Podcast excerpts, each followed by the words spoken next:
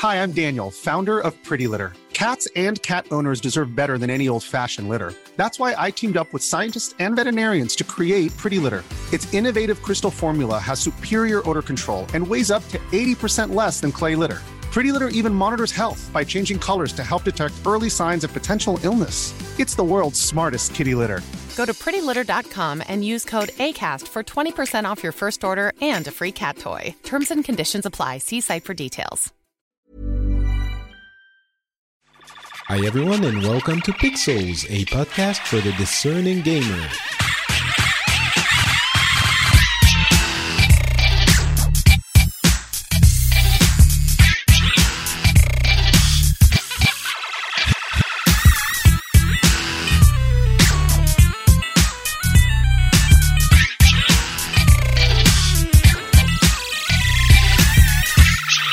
Everyone, and welcome back to Pixels. This is a show where we cover the news from the video game world from the past couple of weeks. My name is Patrick Beja, and uh, well, you might be a little bit surprised if you listen to the last episode to hear me uh, come back to you uh, so soon, or so I don't know, to be back here because uh, I'm supposed to be on parental leave. But guess what? Everyone who was saying the baby is going to come early was wrong and it's uh, actually pretty late. The due date was a few days ago, and so I was like, "Well, what am I? You know, I'm twiddling my my turning my thumbs or something, and uh, well, let's do a show." So I called up Ed, and I was like, "Dude." Do you want to wake up super early on a Saturday morning to do an episode of Pixels? And he was like, uh, and I was like, excellent. I'll talk to you tomorrow. And here you are. so thanks for being on. Yeah, you're welcome. Sorry, I, I missed last uh, last podcast. So you're gonna have me on for that, and I uh, uh, came down with something, so I'm I'm glad to be back. Well, I'm I'm getting back at you now, um, so it's yeah, all good. serves me right. um, right, and we have a few things to talk about, um, and so it's good because I'm I'm guessing that at some point in the next few days the baby is finally going to arrive, so I'm going to have less time at that point. Although you know I'm I'm sort of in a in a stance uh, in a place now where it's like. You know what? Maybe it's actually it's always it's gonna stay in there. Maybe it's just comfortable. It's not gonna come out. Maybe, Maybe that's, that's our life now. That's just your life now. yeah, exactly. um, so right, but enough with baby talk. Um, we are we do have things to talk about in the gaming world, and uh, we have Nintendo that announced uh, something quite surprising. We have we have a couple of games that are coming out very soon. We have a bunch of games that uh, we tried uh, that we're to talk about because why not? It's a relatively quiet uh, um, week or couple of weeks and a bunch of news. Some of them are a little bit uh, sadness inducing for the games we used to love. Uh, but let's start with Nintendo and their announcement of Nintendo Labo, which was I, am pretty sure no one could have predicted something like this, and uh, the reactions were. I want to say mixed. At least in France, people were a little bit uh, uh not not convinced, let's say, but uh, let's start with what it is. I'm sure many of you have heard about the cardboard Nintendo thing that they announced, and uh, they were very careful to say this is going to be a new, different way to play with your Nintendo Switch aimed at children or at people who are children at heart, I guess. And uh, the way it works is that they have complex uh, keyboard, uh, keyboard, uh, cardboard, pre-cut cardboard that you have to assemble you know bend and uh, attach and they have like elastic bands and uh, rope bits and things like that and like reflective surfaces. And you make cardboard toys uh, which are you know pretty sturdy cardboard. It's not the the flimsy thing that is going to um, be destroyed after a couple of hours, or at least hopefully. And they're somewhat complex things to assemble. It doesn't take, you know, 10 minutes. Some of them take a couple of hours. And uh, there are things like pianos, fishing rods, uh, bikes, a giant robot one that is uh, one uh, game in itself. And of course, it comes with. Um, the software as well. And so you put your Switch controllers in parts of it and your screen in parts of it, and it makes for different kind of toys. And the cardboard portions are uh, called the the Toy-Cons. Uh, which is of course uh, reminiscent of Joy Cons, the controllers themselves, and so it's things like little, uh, like how do you call them, like carts that you put the controller in, and through vibration. Slots. Yeah, there's a slot for the controller, and through vibration, it's gonna move. Like it's actually gonna be a little uh, car that moves around, and you can control it because you can control the vibration. Um, the piano, which we mentioned, the motorbike uh, that we uh, mentioned as well. So, and the the each there are two bundles, one with with a number of different cardboards and games, which are most of the ones I mentioned, uh, which is about 70 bucks. And the other one is a robot. Like you actually create kind of a robot suit for yourself or for the kid. And you have like levers and pulleys and, and, and uh, strings that pull on stuff that translate into movement in the game that you're looking at. Um, so yeah, it's, it's something unexpected. Um, what do you think of it? Is it a good move for Nintendo? Is it uh, something you're interested in personally? What do you think? So at, at first I was like, what am I looking at here, right? um, especially the the one that really blew my mind, and now I kind of understand how it works. But the one that blew my mind was the piano, and I was like, how is that working with like no cables and stuff? And then I remembered the right Joy-Con has a IR receiver on the end of it, so, you, So that's think- how. I think that one, the way it works is that they have reflexive tape on Yeah. um, the bits that right, and it's uh, the uh, IR receiver, or maybe even the the camera. I don't know, but it's yeah, it's it's visual. It's optics. Yeah, it, it's the same the same way that if you've played the one two switch game where where you have to eat the like sandwiches or something like that. It's the same idea where you can Okay. it can tell how far away it, it is from your mouth and like when things when your mouth closes. Okay. Um, but yeah, so so it's pretty cool. Um, it, and just the fact that there's like like like like no wires or anything uh connected to this thing. It's just like cardboard, and um, you can literally take a piece of cardboard and cut it up in this in this like fashion and or and create the same thing.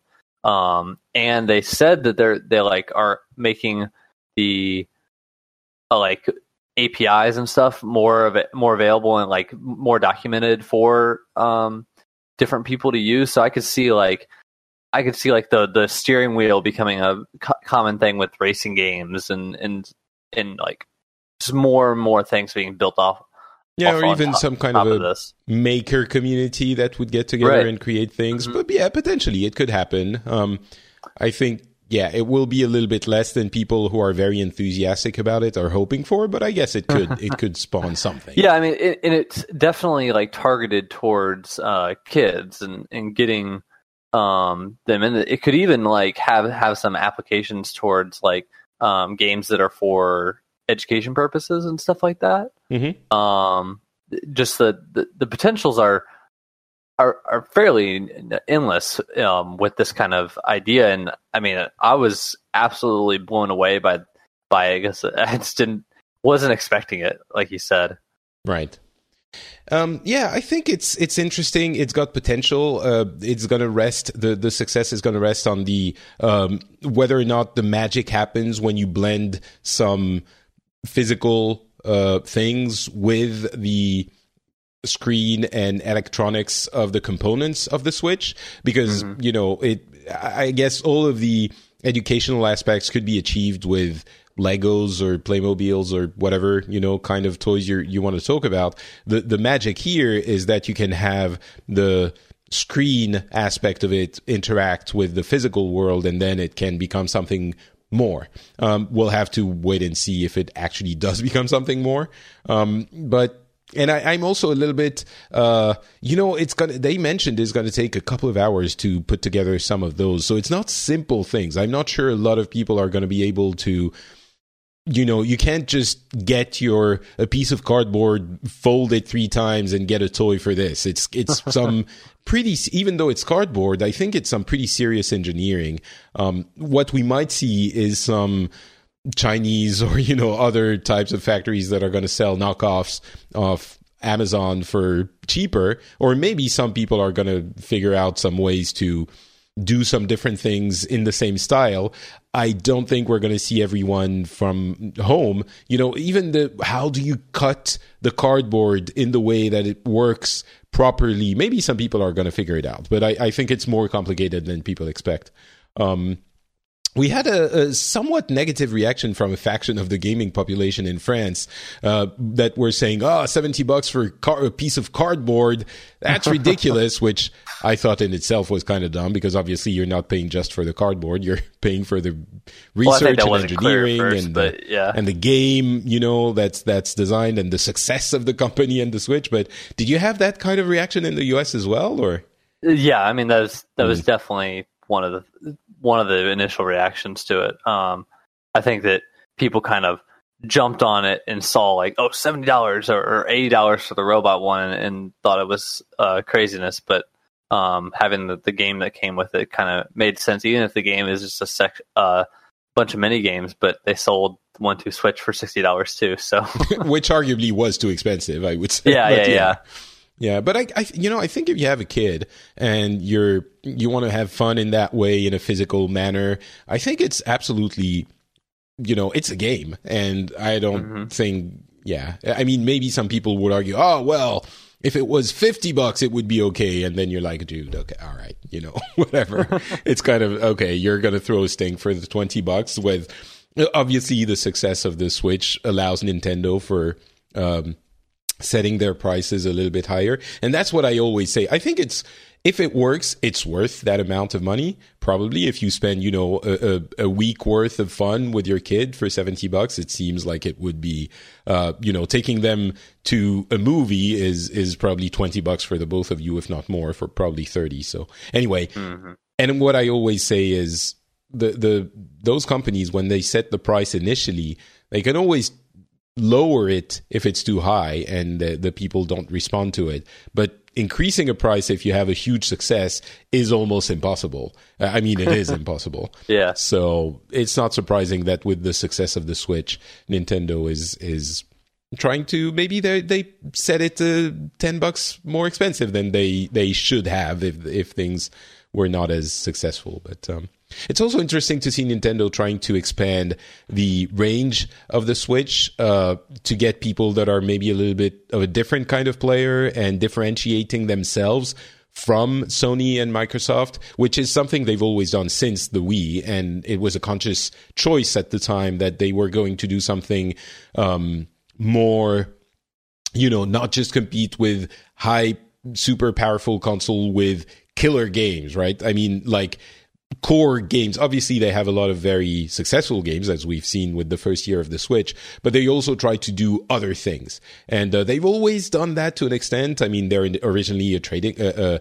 uh, uh, play, playing cards company, and they've done things like, you know, I don't know if you remember the robot from the NES. I mean, you probably weren't born, but. Uh, I lightly remember the, the yeah. NES. Thank you. the NES. You know, do you remember that robot? Like that? No. No, okay. See, there you go. uh, that's why you were so uh, so uh, quiet in your rebuttal of my insult. but um, yeah, they had that that little robot thing that I bought in the eighties. But um, anyway, so we'll see how it goes. But I think it's an interesting idea, and it's going to bring. And and it's funny that they were so clear about the fact that it's a, a toy kind of thing for kids, mm-hmm. and still people were like, "Ah, oh, Nintendo hates gaming." And you're like, dude. Yeah, it was interesting. Like the people's reactions um, to the pre-announcement was like, they said it's going to be for kids, and then they were like, the the reaction afterwards was, "This wasn't Smash. I wanted Smash." Yeah, yeah exactly. It's like this is going to be for kids. Oh, okay. And then they announced it, and people are like, "Oh, what the hell? This is for kids." And they're like, uh, uh, "Okay, well, anyway." So interesting concept. Uh, I'm curious to see where it goes, and um, we'll yeah, we'll see. It's going to be out in April on April 20th, I believe, and um, there are still some details that are going to be coming out. So, Nintendo Labo, it's for kids. Uh, that's the thing you should remember. Uh, also, there are games coming next week. Uh, 2018, we had a, a brief respite in, uh, you know, after the the holidays, and uh, now the the season of gaming is starting up again in just a few days with two pretty big Japanese bred games uh, coming out on the 26th. That's Monster Hunter World and Dragon Ball FighterZ or Dragon Ball Fighters. Um, Monster Hunter World, I think Monster Hunter is a series we've talked about a few times, uh, and always with the same. How how can we say it? Um, longing for the the the joy that Monster Hunter seems to bring to people who love it without being able to access it. And um, apparently, Monster Hunter World is more accessible. That's what everyone's been saying. Um, and so maybe that's going to be the thing. They also, uh, Bandai Namco also uh, started a website called Adopt a Hunter or something like that, where you say when you are available and uh, veteran players can accompany you into that world because it's very multiplayer centric. And so it can introduce you to the world in a more you know enjoyable manner. So um, yeah I, I would love to try it. I think i'm going to be busy with other things although i've been saying that for like three weeks and it's still not happening so maybe i'll still have time. Um, but i'm curious are you going to jump in? Are you going to try and discover the wonders of monster hunter yeah, I mean, it was one of the games that I was looking out for this year. Um, and it, the fact that it comes out around a time when like nothing else is really happening, except for a couple like choice indie games and stuff like that, then I think it might be worth my time to, to check it out. Yeah. Um, I mean, my other option is I just keep playing games that I missed last year. So, and there are many of those. Yeah. Oh, but, oh yeah. Um, yeah, it's really I think the the allure of Monster Hunter World is is pretty significant because they are promising some you know some easier uh, interface elements and easier to get into. So the the fans of that series are so rabid uh, and so enjoying it that I think it's very difficult if you're a gaming fan to not want to to at least try to get into that uh, that series because it's so big, especially in Japan. The other game is uh, Dragon Ball FighterZ, and um, they they had a beta over the weekend. Did you did you try it at all? Or no? I mean, this isn't my kind of game. We've ah. talked about fighting games in the past, Patrick, and well, not my thing. Okay, so I'm a big Dragon Ball fan, and uh, oh, it's Capcom, not Bandai Namco.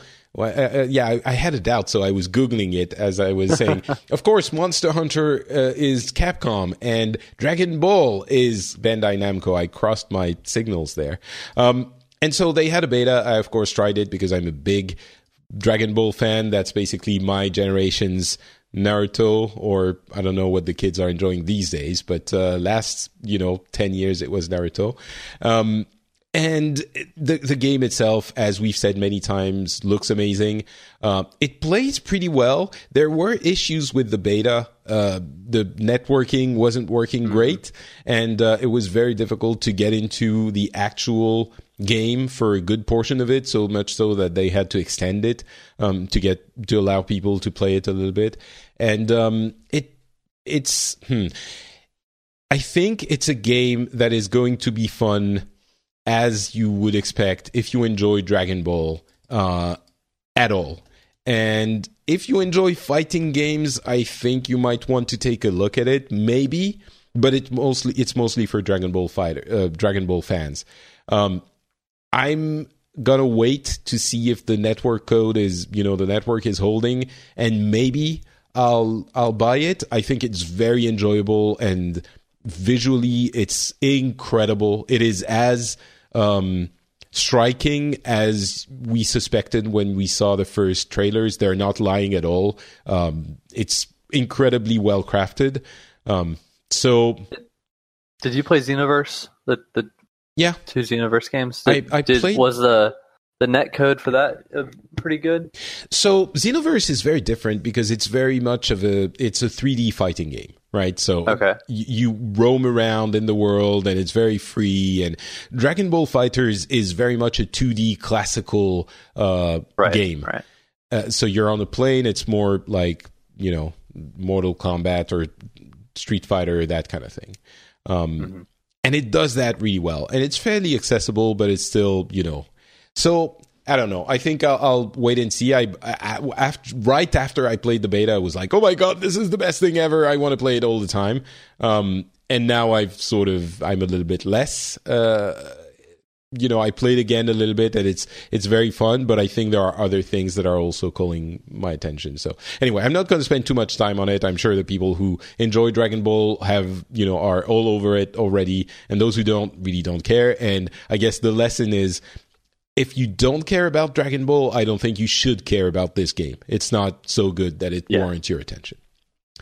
Um, a game that might warrant your attention, however, uh, is a game that I played. Uh, we're going to be talking about, as I said, a few games that we started playing um, over the, the last few days. And uh, one that has become really interesting is Street Fighter V, because if you don't know, uh, again, fighting game, I know not everyone is a fan, so I'm going to go over it real quick, but. Um, Street Fighter V was released two years ago and had a real rough start. Like it was network, the the network was not stable at all. There were issues of um, uh, the design of the game didn't allow them to track people who were just disconnecting and punishing them. So they had to add this like maybe a year in, which meant that when someone was starting to lose, they would just disconnect. And that was so frustrating and annoying. Um, so anyway, they've improved the game over the last two years, and uh, now they released the arcade edition, which is a free update for everyone who already owns the game. Uh, but it just updates the systems and the modes and all of that. But it doesn't add the characters that have been added over the last two years. Uh, however, if you buy the game fresh, the arcade edition itself, uh, you get everything together. And the arcade edition is uh, 40 bucks. And if you have uh, the base game, you can now purchase the characters from seasons one and two at a reduced price, which is uh, 10 bucks for season one and 15 bucks, I think, for season two. So I went ahead and bought all of those characters. Um, and they are they have a new season now season three that which is also going to add six additional characters over the next year so um I think now um, it it has become a really good game, and it is pretty good value for money. I mean, forty bucks you get twenty eight characters and all of the goodies from the game itself. Um, if you buy the the arcade ar- arcade edition fresh. So it's still Street Fighter. I mean, if you're not into Street Fighter, it's probably not going to be for you. Um, if you want a very, very, very robust single player experience, it's probably not going to be for you either. Although there are like there's a, there's an arcade mode, there's a story mode, but they're pretty weak. the The core of the game is still the um, the basic, you know, one v one gameplay but it is you know a pretty compelling um, experience now. I spent a bunch of hours uh, since you know in the last week when uh, uh, we got just before and after we got the arcade edition. And it, man it's a it's a fun fighting game. Um, i think i would say if you have uh, bought it before and didn't stopped playing it because it was unmanageable get back into it. It might be interesting. Um, if you were playing Street Fighter when you were younger and you've fallen off of uh, fighting games, um, Arcade Edition might be a really fun time uh, to spend.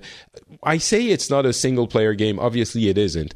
I would say if you want to play online, yes, but even more so if you have a friend or a group of friends and you want to have fun playing a fighting game, uh, you know, couch versus versus type of thing it is awesome. Uh, this and Tekken 7 obviously is even more approachable, probably. Someone was asking me on Twitter um, recently, what fighting game should I try if I want to get into it and I'm not uh, already proficient? I think Tekken 7 is a little bit more forgiving because you can just mash the buttons and fun things happen, on top of it having a very deep gameplay um, mastery curve but Street Fighter Five is is I think a really good fighting game, um, and is has now become a very recommendable, um, very recommendable game with the arcade edition having finally arrived. So, anyway, that is my recommendation of Street Fighter Five. um, you, you've been playing uh, a game from December, Xeno, Xenoblade Chronicles Two on the Switch, right?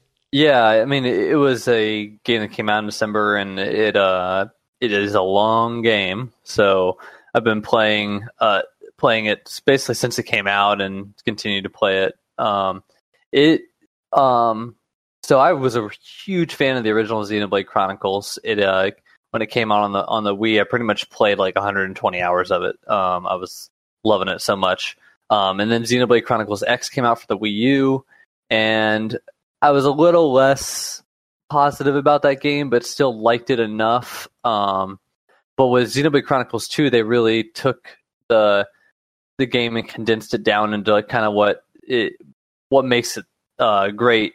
Um, and for those of you that don't know, that the like the style of combat for the original two game, the first two games was you had this long uh, thing of arts, and you would basically go between the between the different arts to select them and use them in combat. Um, but they condensed that system down to basically you only get to choose three arts, and each character has four to choose from. And then depending on your playstyle, you can switch them up. Um, and the the three arts that you choose are are basically Y, um, X, and B on the controller. And then so A it's abilities a- basically. What you're calling Yeah, yeah, arts is just yeah, they're just called they're just called arts in the game.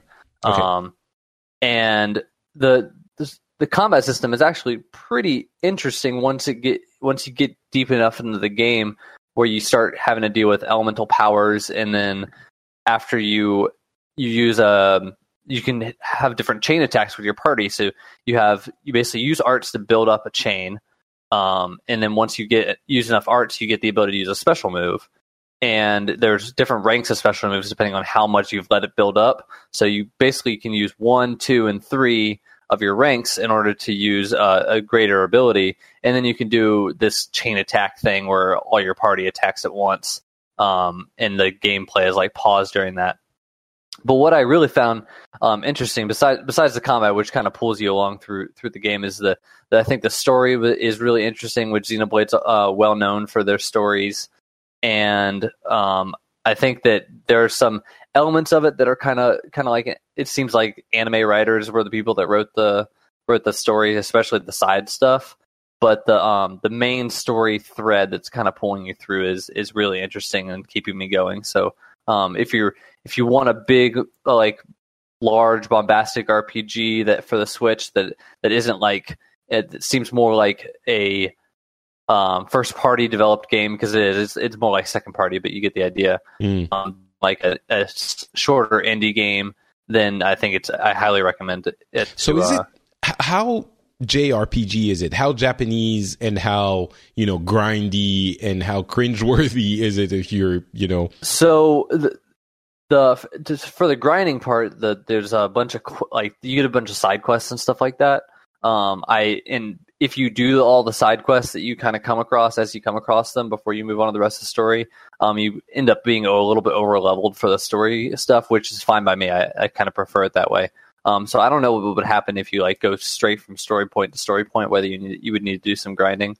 But um, basically, the option is there for you to either grind if you wanted to, but really, it's probably more beneficial for you to um, to just do the questing to to get your experience. okay Um, for the, the cringiness level of it, it's uh, there's there's some things. um, there's like so you have these things called blades, which are like synthetic beings that that ex- that are real like beings and they can talk and interact with people. But um, they're the there's this one- Xenoblades. That's that's Yeah, what yeah. it is, right? Okay. yeah, well, there's this thing. Uh, they're just called blades, and it's not Okay. like re- related to the previous Xenoblade game or Xenoblade X. Really, Oh, um, okay. It's not it's the just- they're sequel just- like in the story.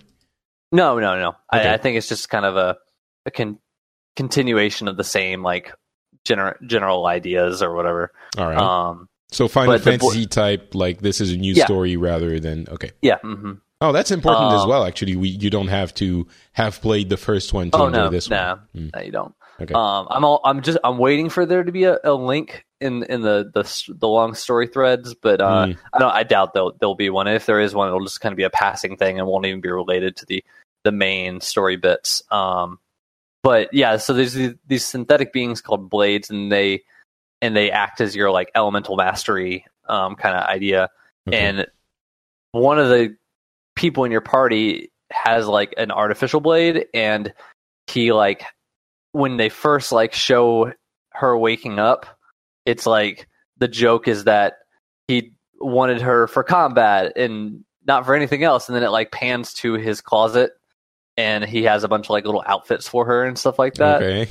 So so it, there is that. Like don't don't get me wrong. There there is some, and then the main character and his blade are kind of have uh sort of relationship that that no one wants to talk about, and he's like, oh no, it's not like that kind of thing. You know, Okay. Um, are, are you playing in English?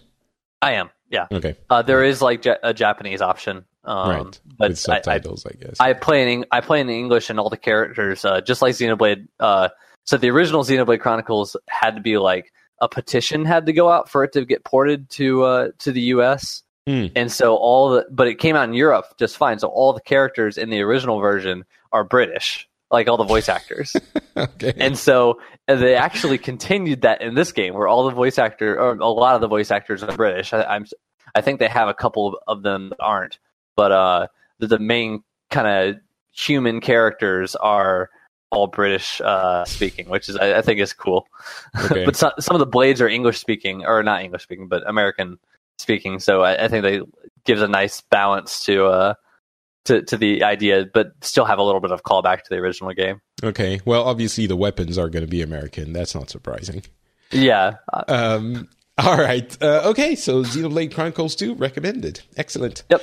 Um, there, there is a game that has been um, making a little bit of uh, noise recently uh, on Steam. It's one of those games that that you know comes out of nowhere and might become something. So I checked it out. It's called They Are Billions, and it's in early access. And it's um, it's not something that is going to be as huge as you know PUBG or anything like that, but it's fairly interesting they only have one mode available for now and it's a survival mode. But essentially the game is an rts uh, very much in the tradition uh, of rts's you know like starcraft and others. And um, what you have to do in the, the only mode that's available now is build up your town and resist increasingly uh, large waves of zombie in, zombies invading, uh, trying to destroy your town. So it's kind of a RTS slash little bit of tower defense, but it's very, very much an RTS first and a tiny little bit of tower defense in the sense that it's more of a resist the invasion mission in an RTS than an actual tower defense type game. Um, And I'm not a big fan of RTSs. Like, it, it's not something that I'm very much uh, interested in in general. But for some reason, this one kind of grabbed me a little bit. It's it's something that usually, you know, I, I don't even play more than five minutes because I get bored. And here I played a few games that were fairly long.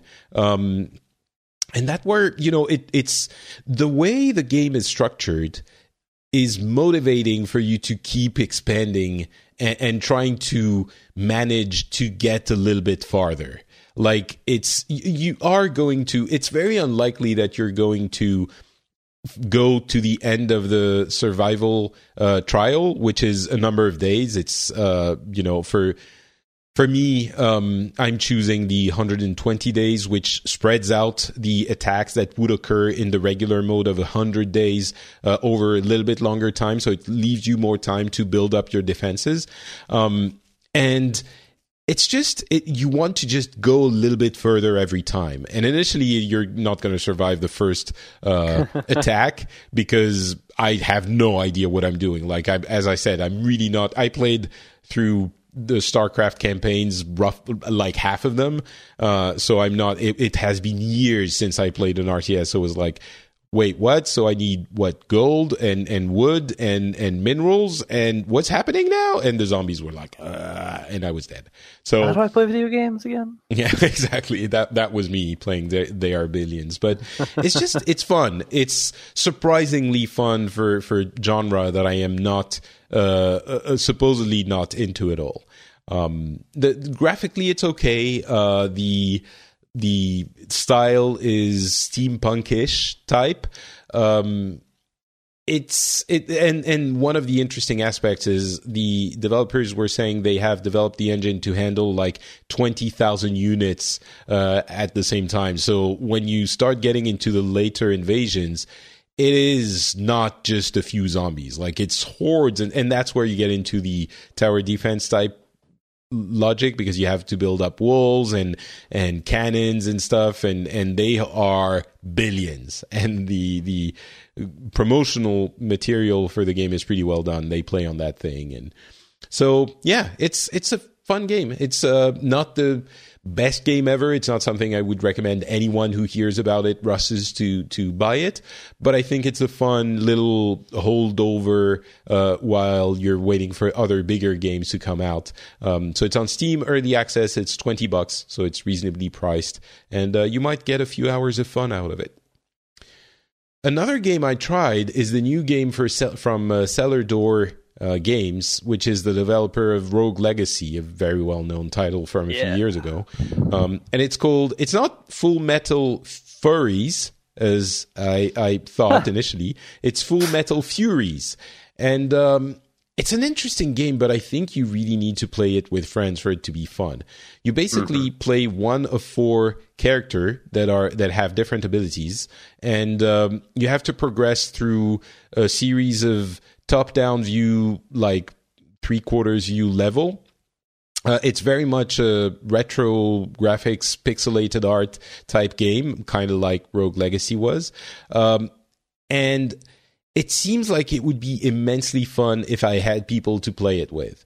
And it's it's not that I don't have friends. I'm sure I could find, but I'm very much of a solo player, and I just can't be bothered finding people at that moment when I have the one hour I want to okay, spend. Okay, Patrick, we understand that you don't have friends. It's fine. You don't have to right, make excuses right. up for yourself. Okay, all right, fair, fair enough, fair enough. So I don't have friends, and so the game isn't super fun. But I can absolutely see how much fun it would be um, with friends, and mm-hmm. it, it, you know, the the different classes of characters are really um, different and and you know it's almost like a, a, fighting game or an overwatch or you know that kind of thing.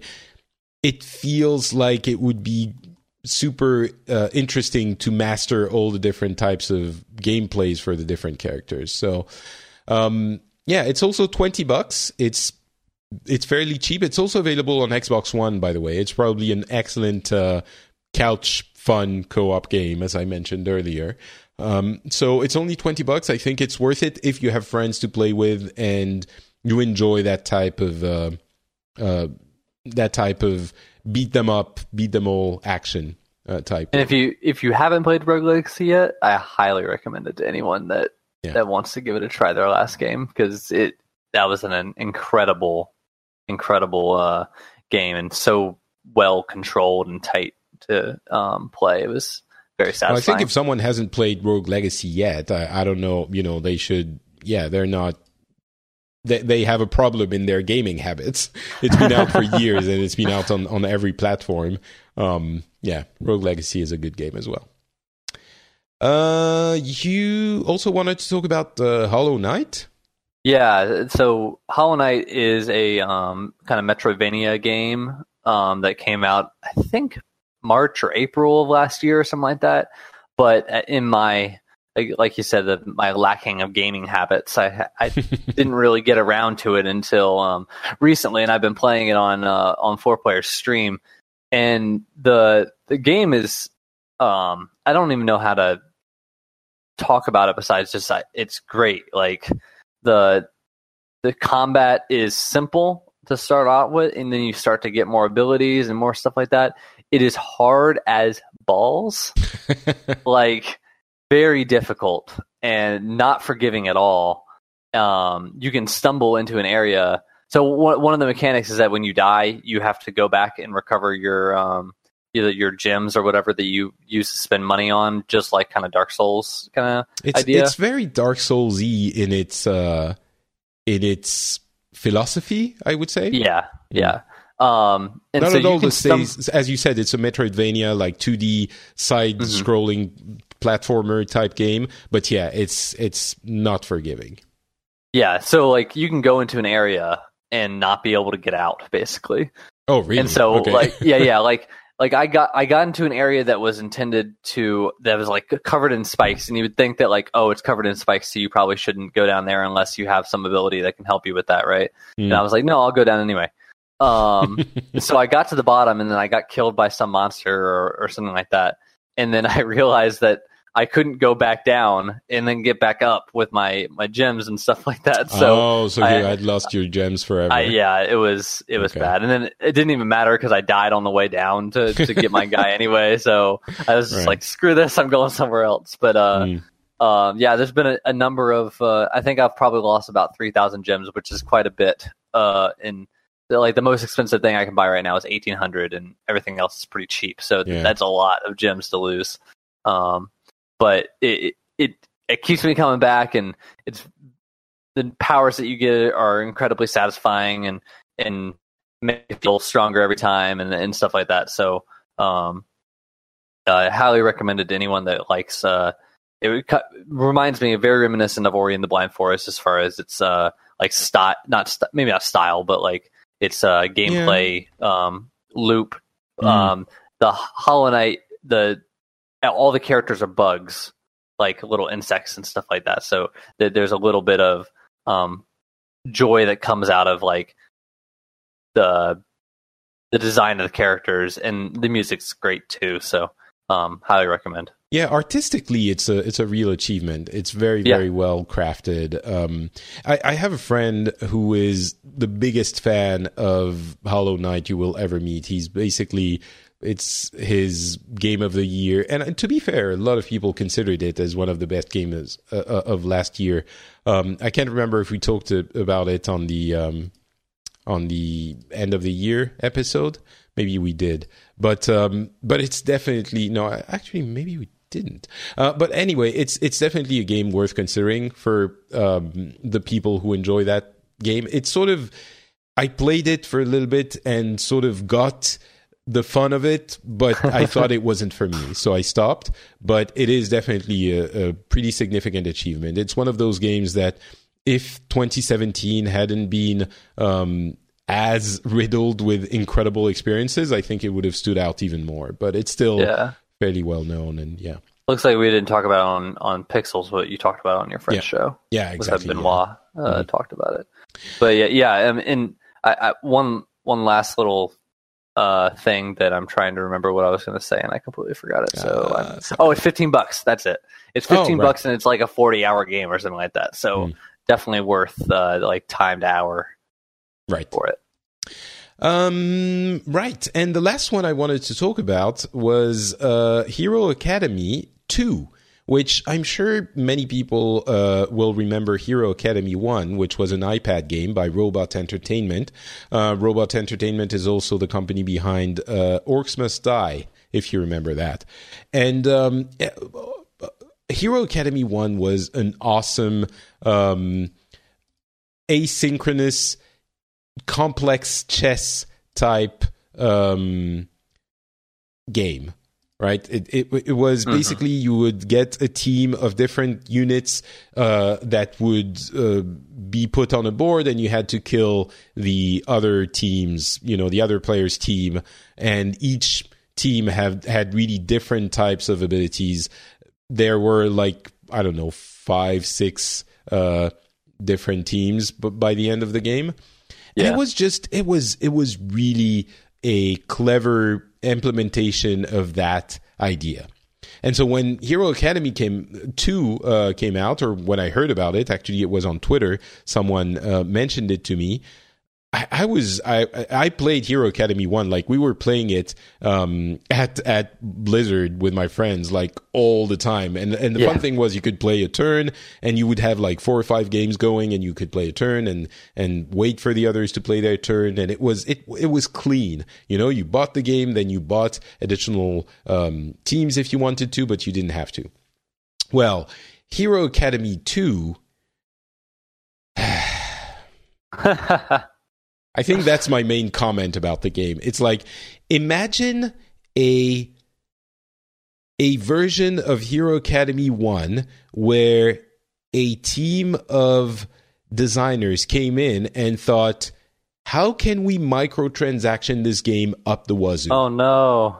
It is it has everything card par- card pa- packs gems gold like five different currencies it's and I understand, you know, at, at, the core of the game, I think there is a very intelligent um, idea to make a follow up that is not the same as the first one. Because it's there's no point remaking Hero Academy 1 like you, you don't want to make the exact same game. So what they did was you you have cards and each card is either a unit or an ability. And instead of playing it like Hearthstone where you put the cards on the board then you just you know attack what's in front of you, you actually have a board which is ch- a checkered board.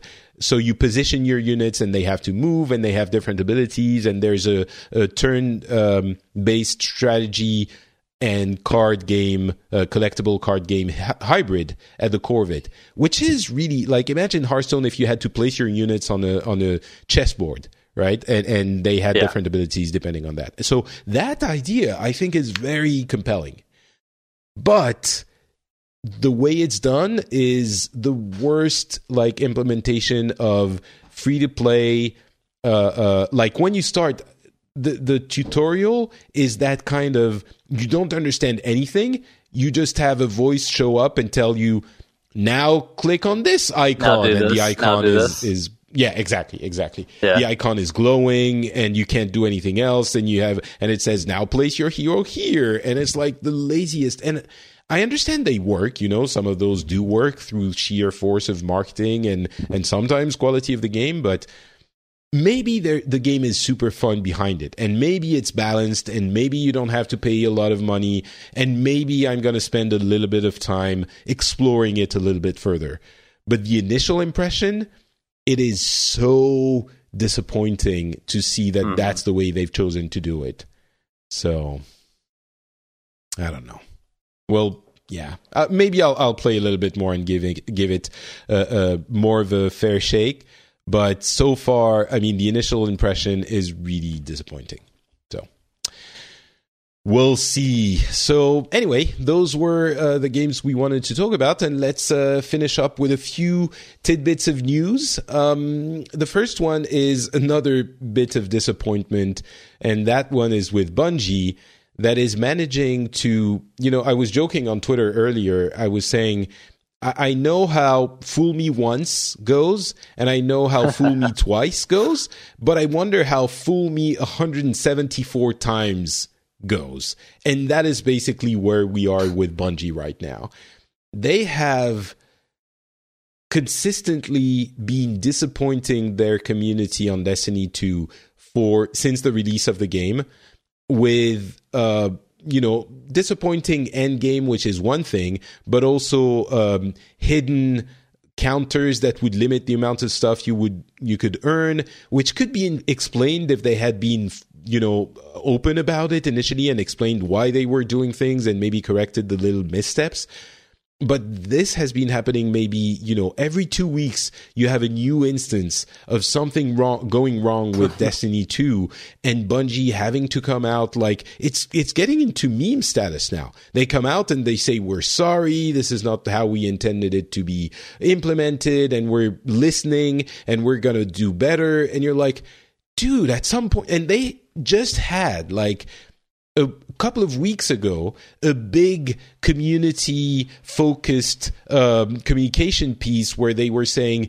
we know we messed up on this and we know we had issues with this and that. We're going to do better. We're going to you know improve this aspect and that aspect and this is what we're thinking of of changing here and there. And and a week later or two weeks later they have another uh, fumble with the it's the faction rally now which it doesn't really even matter what it is it's just another instance of them having to come out and, and apologize for something.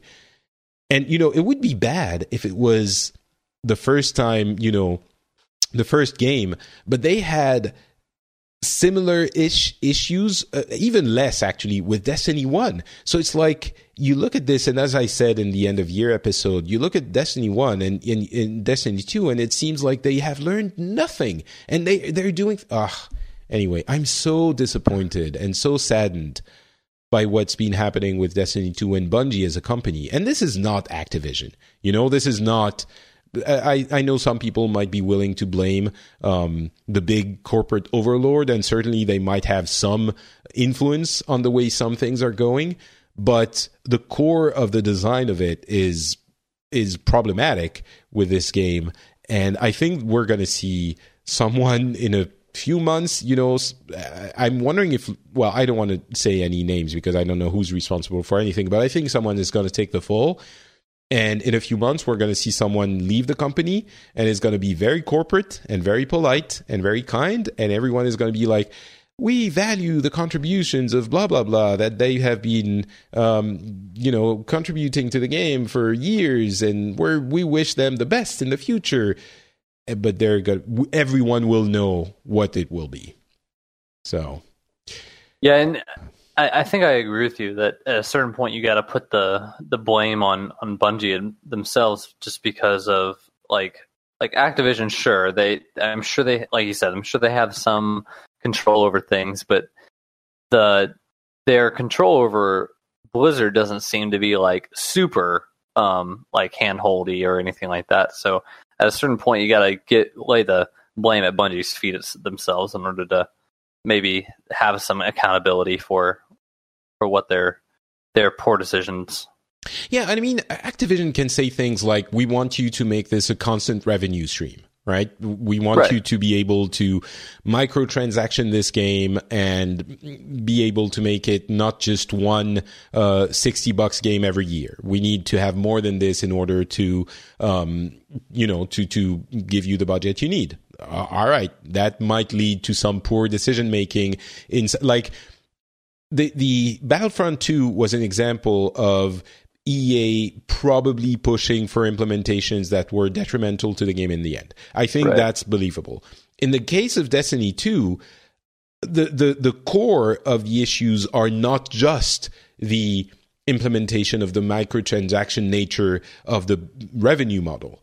In, in the case of Destiny 2, there are some core uh, decisions for the design of the game underlying the monetizationizability um, of the game that are also at fault. And and communications wise, it's like half of the things that have been uh, problematic in the game are things that if Bungie had been more open about it and explained why they were doing some of the things they were doing it would have been much less of an issue. Like they give you an opportunity in an event to accumulate a certain, you know, certain items from the game or a certain currency. And because they don't want people to farm the same activity over and over and over again, they they bring in diminishing return for that activity in regards to the currency. That's fine. I think it's okay to say to to do so if you say it. But you can't give an event where you tell people, "Well, you're going to be able to earn this," and secretly after they do it 3 times then they have no chance of earning it anymore and not saying it. Then you say, "Hey, in order for people to do varied activities, here's what the limits we have in place are." It's and and doing it once is bad enough. Doing it like three, four times over the course of two months, I don't. It's like there is something seriously rotten in the kingdom of Bungie. So anyway. Um, disappointment. Uh, well, Epic Games is also disappointed with one of its uh, flagship games or what they would have liked to be a flagship game, and that's Paragon. It's funny because Paragon um, was pushed last year, the year before, as this uh, big uh, initiative from Epic for the 3D, you know, MOBA type that they would. Uh, uh, they would basically bring MOBAs into the 3D third person view world. And obviously, Paragon has not known a huge amount of success. It was, you know, bundled in the hero shooter uh, explosion of 2016. So it had a lot of competition and there were a lot of entrants and very few winners in that category. Um, but they were still pushing the game until the end of last year. And they were saying, yes, the future is bright for Paragon. And a few weeks later, they're like, so uh, here's the deal Fortnite is really working out for us, and Paragon not so much. So we're not sure Paragon is something we're going to keep pushing so so much anymore. So basically, they're letting people down easy. Um, it's interesting to read because they're saying none of the novel concepts we introduced in Paragon resonated enough with the community for it to be a breakout success. And so it's now languishing with a poor population. I, they're being very realistic about the, what the game is and why it didn't catch up. And on the other hand, they have Fortnite, which wasn't going anywhere, but with the addition of the um, uh, Battle Royale mode has become a very successful game and yeah, they're being realistic. They're like, well, we have this thing and we have the this other thing, and that other thing is working out. So let's push the thing that is working out. Uh, it makes sense. It's just a little bit sad for Paragon, but Epic is is I think um, ending up a, a, winner on that equation. So mm-hmm. yeah, have you been playing uh, Fortnite Battle Royale? No, I haven't. I haven't been playing it at all. I think the um, we talked about the PUBG and the the zeitgeist around that. Right. right um, yeah. How I was interested in the idea, but it wasn't something that was like really pulling me out to full out go out and buy the game um, yeah. at at that moment. So um, well, Fortnite is uh, is free to play, and I think that is. I mean, the battle royale mode is is free to play, and that's mm-hmm. a big factor in its success. I think a lot of people um, on PlayStation, especially because uh, PUBG is not available on PlayStation, but on all platforms, um, a lot of people are taking the opportunity to try out this mode. Uh, and I don't know if you if we mentioned it, but Paladins um, is. Oh yeah, I mentioned it last episode. Paladins is also adding a battle royale mode, so. Um, I think they're calling it Battleground actually. so um, now we just need Overwatch too. Overwatch. Overwatch to add one. Oh, we just need Overwatch to add a battle royale mode, right? Yeah, yeah. I think yeah, that, I think that might be a really fun if they manage to find a way. I think that's what I was saying about Paladins. Uh, hero shooters are a little bit different because you need progression throughout the 20, 40 minutes of the game. Um, so you need additional abilities. I don't know how that works in a hero shooter, and I don't know that it will work in, in Overwatch. But um, it would be interesting to see uh, what would happen if they tried their hand at something like this. Yep. Um, Fable is a game people like, or a series people remember fondly, and uh, apparently the people at uh, Microsoft uh, think that it might be worth bringing it back. Obviously, um, the the franchise was launched by um, um, ah, the name escapes me. Uh, Lionhead. Lionhead, thank you, which was closed uh, yep. in 2016. And now, apparently, according to the rumors, uh, Microsoft saw the success of Horizon Zero Dawn and they were like, maybe single player games are not uh, such a bad idea after all. The big open world single player games, because Microsoft was basically saying we don't do that anymore. Um, yeah, they canceled they, Scalebound and yeah. Fable in the same like couple months span. Mm-hmm. Um, Fable Legends, right? Um, uh, no, I think they well they shuttered Lionhead completely. Right, right, right. But that was a while ago. That was like 2016. That was two years ago. But um, yeah, it was. But it was at the same time that they closed down the Scalebound. Right, uh, right, right. Project. Oh no, that w- I thought that was last year. Or was that last year? Yeah, yeah, I think so. Anyway, yeah, so yeah, right. um, the the developer for for this version would be um, uh, the company behind Forza uh, Horizon. Um, and uh, again, I can't remember the name of that uh, developer. That I do not have. yeah, I, it, it must be somewhere in the article I'm looking at, but I can't find it. Uh, I will, sorry. But yeah, so it's, it's, uh, I, I can imagine that they would have, uh, gotten some people from Lionhead now and they're like, oh, oops. Okay. Well, maybe we can do something with this. And, um, yeah, I, I never played Fable, but I know it is very popular with um, mm-hmm. a, a, huge uh, part of the gaming population. So I, I think this is the kind of thing that Microsoft needs. And I hope that we're seeing this uh, happen as a consequence of Phil Spencer gaining, you know, ranks and power in um, the Microsoft organization. And so he's able to push some of those big beacon titles uh, for development in the in the company, and we'll see those happen more and more. So um, yeah, that's good news. Um, yep. what else? Uh, Metal Gear Survive. We we have a trailer for that thing. Um, So, Metal Gear Survive is a game by Konami post uh, Hideo Kojima, the of course creator of Metal Gear, which is basically it seems like it's a betrayal of everything Metal Gear and Kojima stood for. It it it's so different that it almost feels like it's a thing that Konami put together out of spite for Kojima. like I, I don't Yeah. think it's the case, but that's what it feels like. It's essentially the trailer makes it look like um, Orcs Must Die, which I referenced earlier, which is essentially a tower defense third person view game. Um, Yep. I, I don't think that game is gonna. Maybe it's gonna surprise me, but I don't know. What do you think? I think that the I mean the gameplay of Metal Gear Solid Five was like solid, right? So um, taking that gameplay and that engine and putting it into uh, something else is is a good big business decision. I, I just think that that that Konami has soured people on their their what their perceived treatment of Kojima.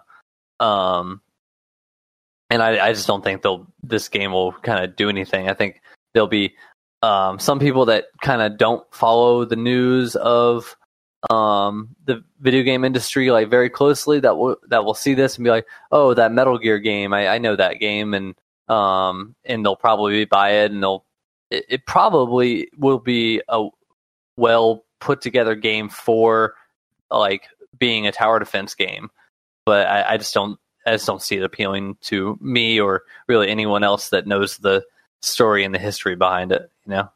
Yeah, I think um, a lot of people are not gonna. I think people will review it fairly. Um, and it does obviously add some brand recognition if you call it Metal Gear rather than you, you know, if, if they had called it Zombie Invasion Party, it would have been like a lot less. Um, uh, uh, it would have gotten a lot less publicity. So, yeah, as you said, from a marketing standpoint, a business standpoint, it makes sense. I think it if it was if it turns out it's a good game, it will be judged fairly. I don't think people are going to just pan it just in the press. You know, the professional people they're not going to pan it Right. just because it's a Metal Gear game that stabs Kojima in the back. But um, yeah, it doesn't it doesn't strike me as something that is going to set the world on fire. Uh, something that is setting the world a little bit on fire is the Overwatch League that started last week that has attracted uh, 10 million viewers in its first week. Obviously, the opening week is going to be more successful than the uh, the subsequent week until probably the finals. Uh, to give you a little bit of context, um, the finals for the League of Legends competition last year uh, generated 60 million views on the finals uh, game uh, itself. So obviously, in the first week, when we're talking about 10 million views for Overwatch, it is um, a little bit wider because you might. It's not uniques, right? It's cumulative, so it might be actually a million people that watched uh, 10 times on average, or a little bit more that watched a little bit less, and obviously it doesn't compare to something like uh, the, the biggest esports that has been the biggest esports um, for years and years and and um, that manages to uh, create 60 million views for one game. I'm, I'm mentioning this because I've seen a lot of comments saying, "Oh, this is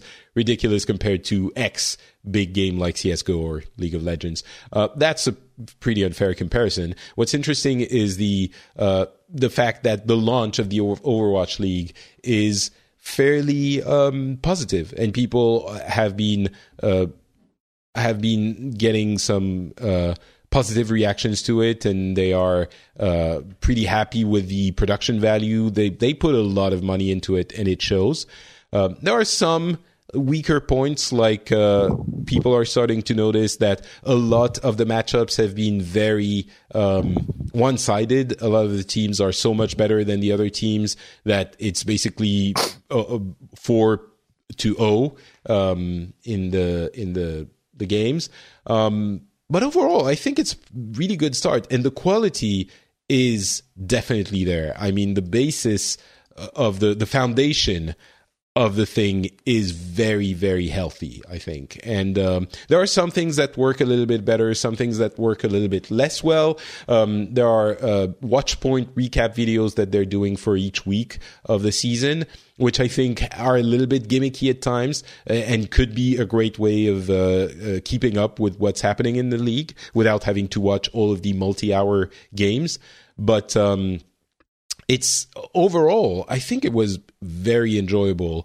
Uh, I, I hope that we see in the season two or season three, I really hope we see uh, European and, well, Asian for the Asians. I care a little bit less, but European divisions so that I can root for my local team and that I can have games at a time where I can actually um, watch them and not in the middle of the night and I have to catch the VODs um, the the week the the day after.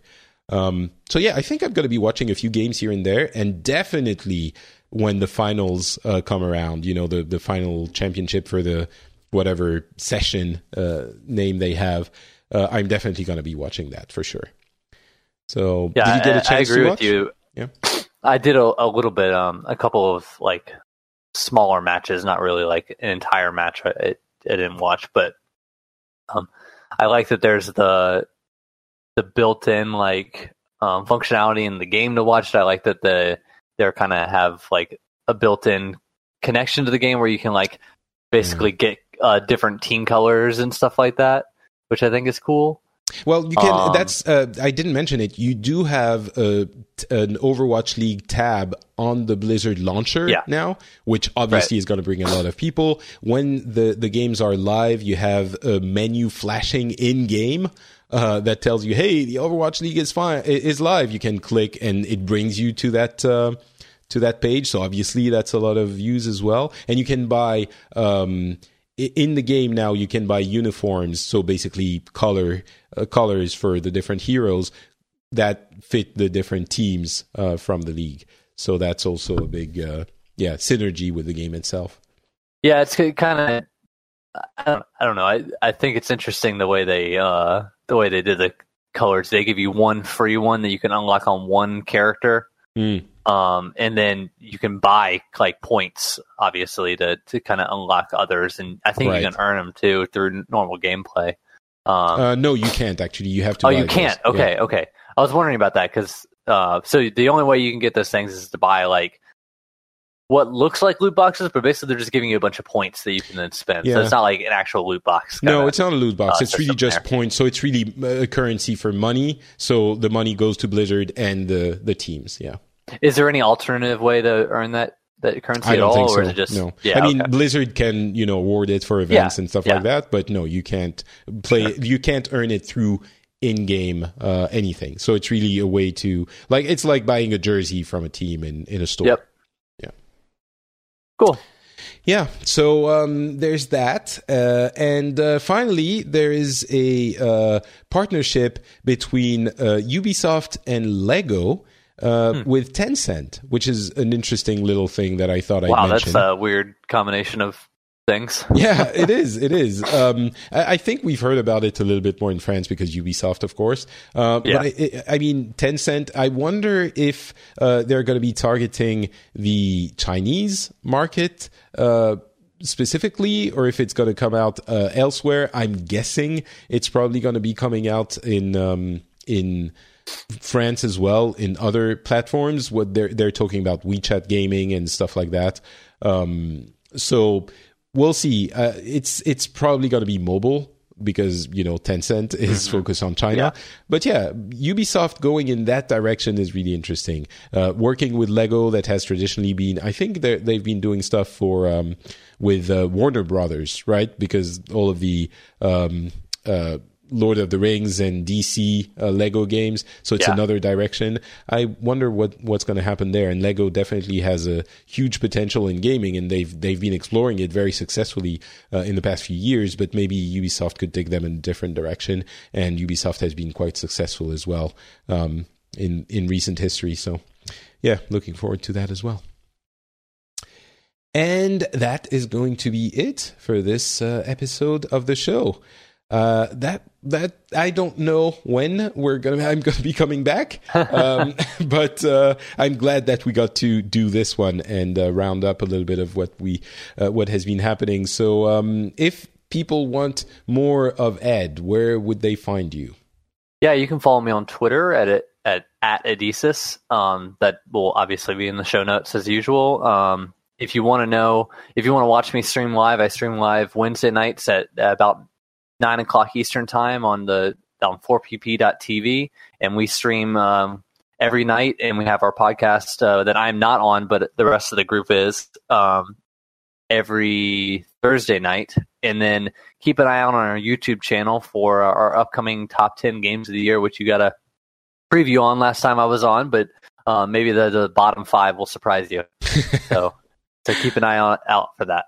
Cool. Uh, thank you very much. I am not Patrick on Twitter and on Facebook. Uh, if you want to keep up with what's happening in my life, you can follow me there.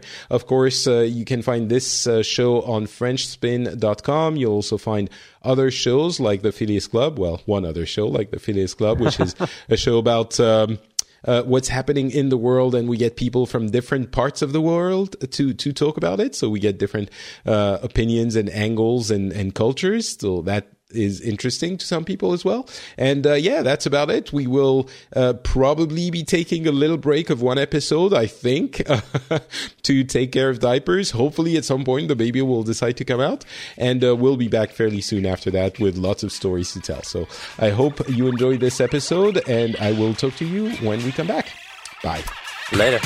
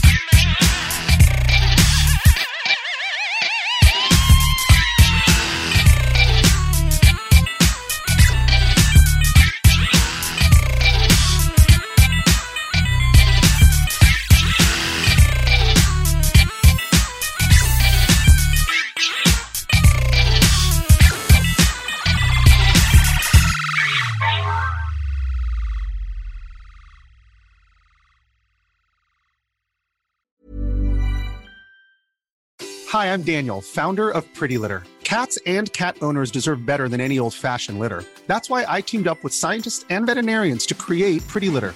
Its innovative crystal formula has superior odor control and weighs up to 80% less than clay litter. Pretty Litter even monitors health by changing colors to help detect early signs of potential illness. It's the world's smartest kitty litter. Go to prettylitter.com and use code ACAST for 20% off your first order and a free cat toy. Terms and conditions apply. See site for details.